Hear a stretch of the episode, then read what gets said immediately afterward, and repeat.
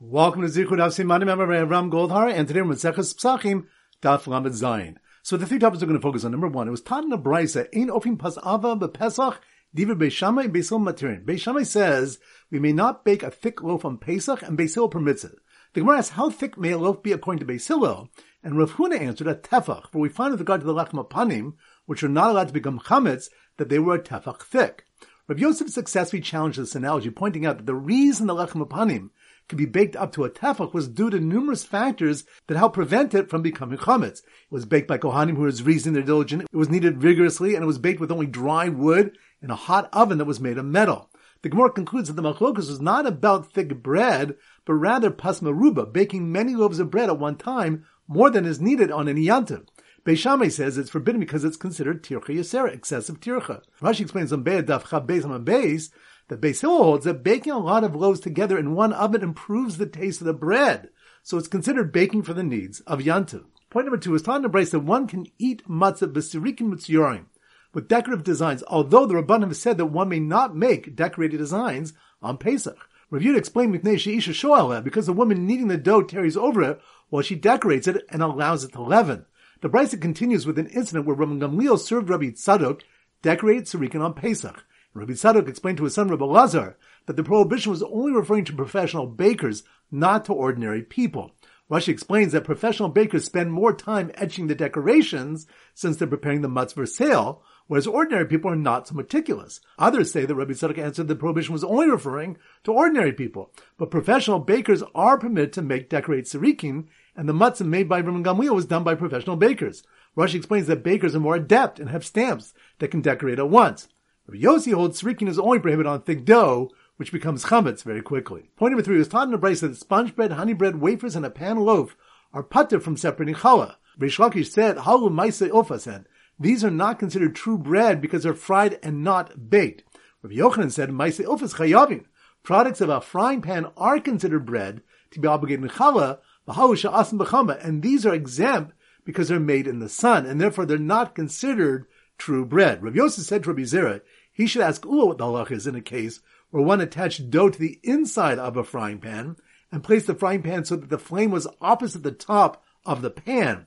Rabbi Yosef said there's no point in asking since Ula will say, Rova anim osinken. Most poor people do that to conserve fuel. Therefore, it's the normal use of a frying pan, and Reish Lakish and Rabbi Yochanan would dispute this case as well. So once again, the three points are point number one. It was taught in the saying, "Ofim pas ava b'Pesach dibur beishamei beisil materin." Beishamei says we may not bake a thick loaf on Pesach, and Beisil permits it. The Gemara asks, "How thick may a loaf be according to Beisil?" And Rav Huna answered, "A tefach." For we find with regard to the lechem apanim, which are not allowed to become chametz, that they were a tefach thick.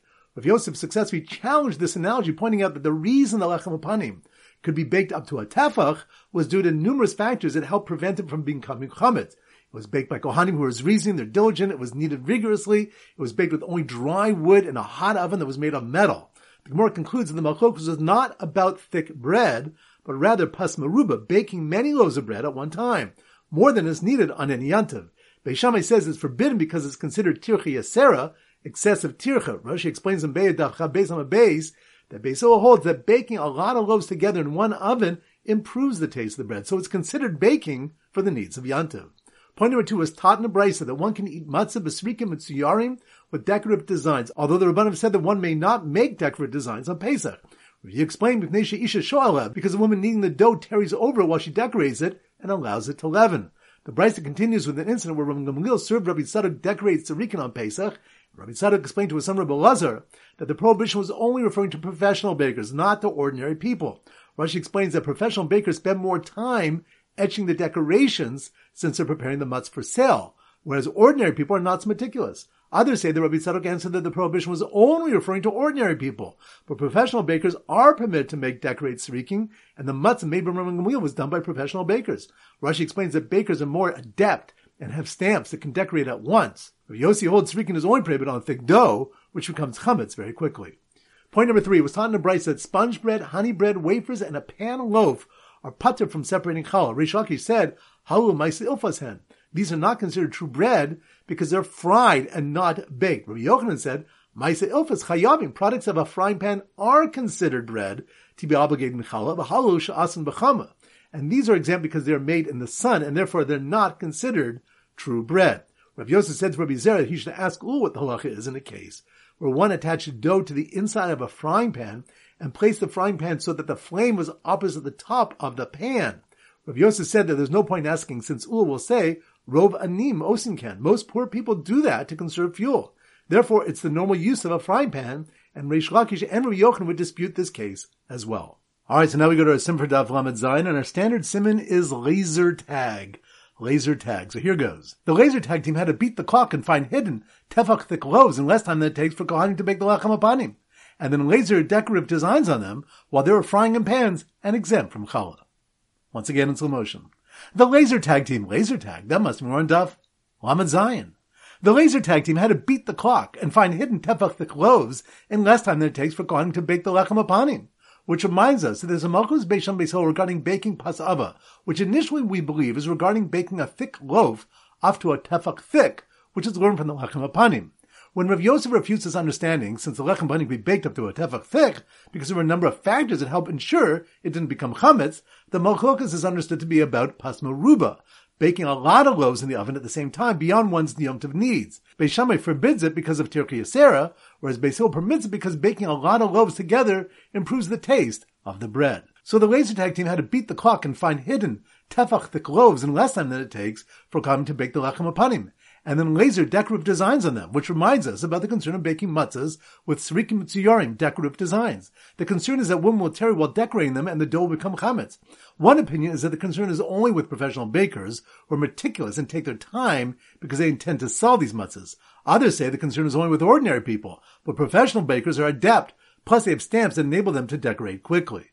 So the laser tag team had to beat the clock and find hidden tefach thick loaves in less time it takes for Kohanim to bake the lechem apanim, and then laser decorative designs on them while they were frying in pans and exempt from challah. Which reminds us the malchus whether loaves fried in pan are put from the need to separate challah. Reish Lakish says they are, since fried loaves are not considered lechem. Rabbi Yochanan holds they are because they are considered bread, and only loaves baked in the sun are exempt from hafrashas challah.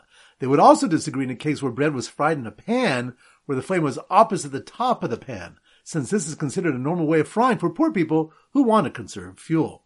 So once again, the laser tag team had to beat the clock and find hidden tefach thick loaves in less time than it takes for Kohanim to bake the lechem apanim, and then laser decorative designs on them while they were frying in pans and exempt from challah. Alright, now it's time for a four block back chazara. Daf Gimel. So the Simmer Daf Gimel is a peg leg pirate. A peg leg pirate. So here goes. The peg leg pirate, peg leg pirate, that must be on Daf Lamed Gimel. The peg-leg pirate whose crew died by the hands of heaven for transgressing Me'ilah, which reminds us that three reasons were given why Me'ilah, which is Misabide Shemaim, is more severe than Isser Koris. It is more severe than Isser Koris not because of the punishment of Misabide Shemaim, but because one would be punished even for eating less than a kazayas of hektish, or it even applies Be'en Miskavin when a person does not have kavana to use that particular item, such as when a person tries to warm himself with the wool shearing of chulin, but inadvertently warms himself with the wool shearing of a korban. And the third reason is he's chayv even if he does it in a misasik manner, such as reaching for something and inadvertently anointing his hand with oil of hektish. So the peg-leg pirate, whose crew died by the hands of heaven for transgressing Me'ilah, and who discovered that the truma he separated from chametz on Pesach had no kedusha, which reminds us, if during Pesach one separated produce for truma from something that was already chametz, all agree that it has no kedusha. Rav Nachman Yitzchak brought the pasuk regarding truma that stays titan low. You shall give it to him, meaning to the kohen, uro, but not to his fire. This teaches that produce can become truma only if it's fit for the kohen to eat. If it can only be used for burning, then it can't acquire the kedusha of truma. Rav Huna Braid Rav Yeshua learns from the fact that truma is referred to as reshis, the first of your gathered grain, which implies that after truma is taken, its remains must be distinguishable to Yisrael, meaning that it must become permitted to a Yisrael. Where the produce remains forbidden for consumption, that which was separated does not take on the kedusha of truma. So the peg-leg pirate, whose crew died by the hands of heaven for transgressing Me'ilah, and who discovered that the truma separated from chametz on Pesach had no kedusha, spent his time alone in the ship trying to figure out how to get tahor juice out of tame grapes. Which reminds us, it was said in the name of Rabbi Yochanan that in the case of grapes that became tame, one presses less than a kabeh of them at a time, and their wine is valid for a libation offering, since food less than a kabeh cannot generate tumah. This indicates Rabbi Yochanan holds that the juice within the grape is not absorbed, but rather contained by it, like a liquid that fills a container. Rav Chisda disagrees and holds that the juice is tameh, indicating that the juice is absorbed in the grape. And when the grape becomes tameh, so does the juice. Daf Ramadalad. So the Simmer Daf Ramadalad is a ladder, a ladder. The detective who climbed the ladder, ladder, that must be run up. Lamadalid. The detective who climbed the ladder to investigate the case of the replanted Tamei Truma spotted a suspicious Yisrael walk away, which reminds us that the daf deals primarily with Rabbi Bar Masna's question on Trumos, where it says in the Mishnah, Shesile Trumos Shenitmu Ushasalan, Trumei plants became Trame and then were replanted, to Horim Milatame, Ba'asurin Mila'echol. They are tower with regard to being matame other things, but they're prohibited to eat. He asked that if they're tower with regard to being matame other things, why are they prohibited for a Kohen to eat? Abaye bar Avin and Chananya bar Avin's answer that it was forbidding the truma to non-Kohanim, since it was decreed to prevent non-Kohanim from depriving Kohanim of their truma by converting it into chun through replanting, was challenged by Rabbi Bar Masna, who said that it was taught already in a different Mishnah. So the detective climbed the ladder to investigate the case of the replanted Tamei Truma spotted a suspicious Yisrael away, while Cohen, who was supposed to be guarding his Truma, which reminds that the second answer given was that the Mishnah actually meant it was prohibited for the Kohanim to eat since they became invalid through Hesachadas, inattention. The Pasuk states regarding Truma Mishmeres Truma which means that the Kohanim have been given the responsibility to safeguard Truma and Kachim as well from becoming Tame. And this requires one not to allow his attention to lapse from this guarding. Since these plants became Tame, it can be assumed that the Kohen stopped guarding them against further exposure to Tuma, and therefore they became rendered invalid. Therefore, even though the Tuma is removed through the replanting, they remain invalid to eat. We have a Malchokas Rabbi Yochanan Reish Lakish whether Hesachadas is a psul tuma, a psul caused by the possibility of tuma, or a psul haguf, a psul of the truma itself. So the detective who climbed the ladder to investigate the case of the replanted Tamei Truma spotted a suspicious Yisrael walk away, while Cohen, who's supposed to be guarding his Truma, was distracted watching the Tamei Mehal Chag being placed in the mikveh. Which reminds us that Rabbi Yirmi rejected the above answer and explained that water for the Chag that became Tamei only becomes Tahor if Hishikun va'achakach hikdishan, when first brought into contact with a mikveh and only afterwards was makdisha. The water being brought into contact with the water is a form of planting which removes its tuma status. Yet the Rabbanim were stringent and said that it's not effective for water of kachim. So here too, regarding plants of truma, we should say that ein zriyul truma, planting in the ground is not effective in removing the tuma of truma, since Rabban imposed a greater stringency on truma. Daf Lamed Hey. So the Simmer Daf Lamed Hey is a children's choir singing la la la. The children's choir, children's choir, that must be run Daf Lamed Hey. La, la, la. The children's choir sing the catchy We Can't Be Matzah song were dressed up in their rice and milk costumes, which reminds us that Rabbi Shimon Lakish said that the source that Oris and Dochen, rice and milk, cannot be used for matzah, comes with the juxtaposition of the psukim, of chametz, you shall not eat chametz with it, referring to the garden Pesach, and shivas yamin tochel of matzos. For seven days you shall eat matzahs with it.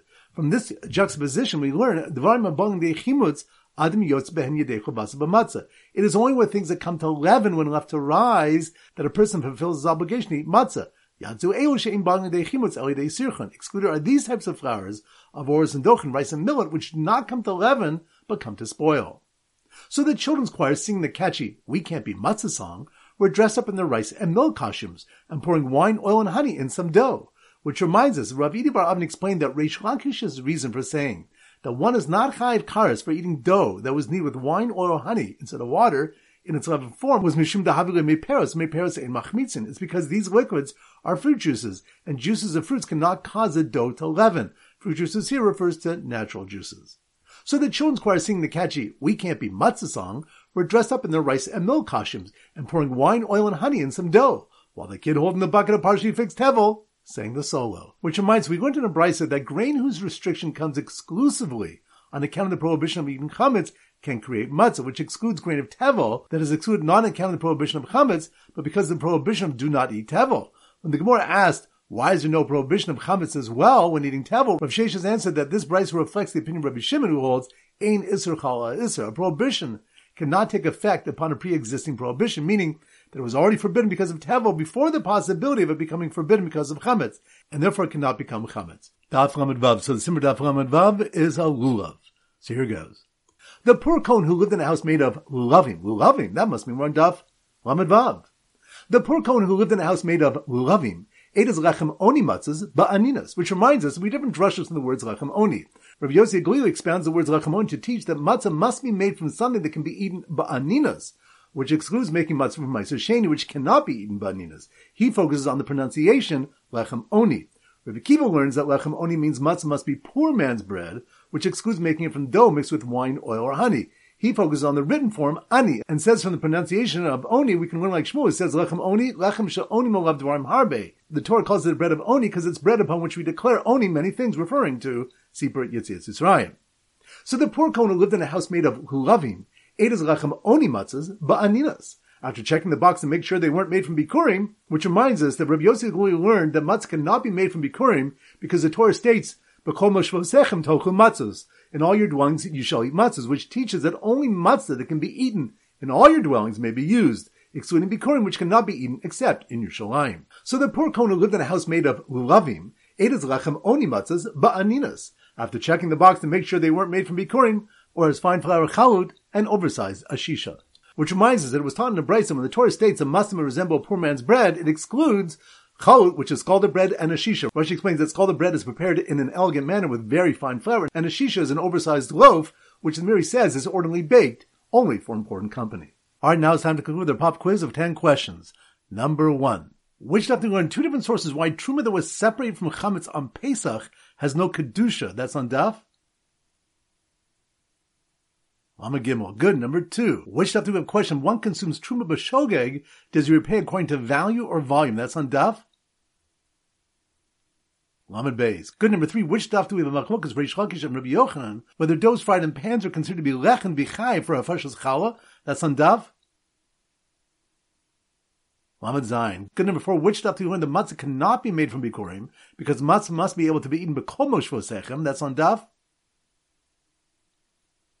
Lamed Vav. Good number five. Which stuff to be concerned with baking matzah with srikim tziyarim, decorative designs, because one might tarry while decorating and they'll become chametz. That's on daf. Lamed Zayin. Good number six. Which stuff when rice and milk cannot be used for matzah? That's on daf. Lamed Hey. Good number seven. Which stuff do we whether the juice in tame grapes is tahor or tame? That's on daf. Lamed Gimel. Good number eight. Which something when there's no karas for one who eats chametz that was made with wine, oil, or honey. That's on daf.